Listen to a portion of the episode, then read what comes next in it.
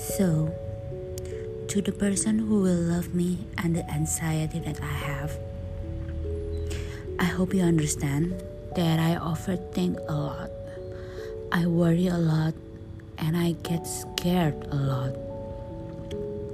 I think of the worst, I expect the bad outcome, and it's not because I don't care or that I don't trust you. It's because I care too much and I don't trust my thoughts.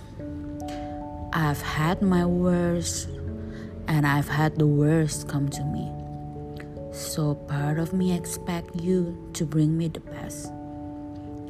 But I'm still scared that you will add on to my worst or to the worst.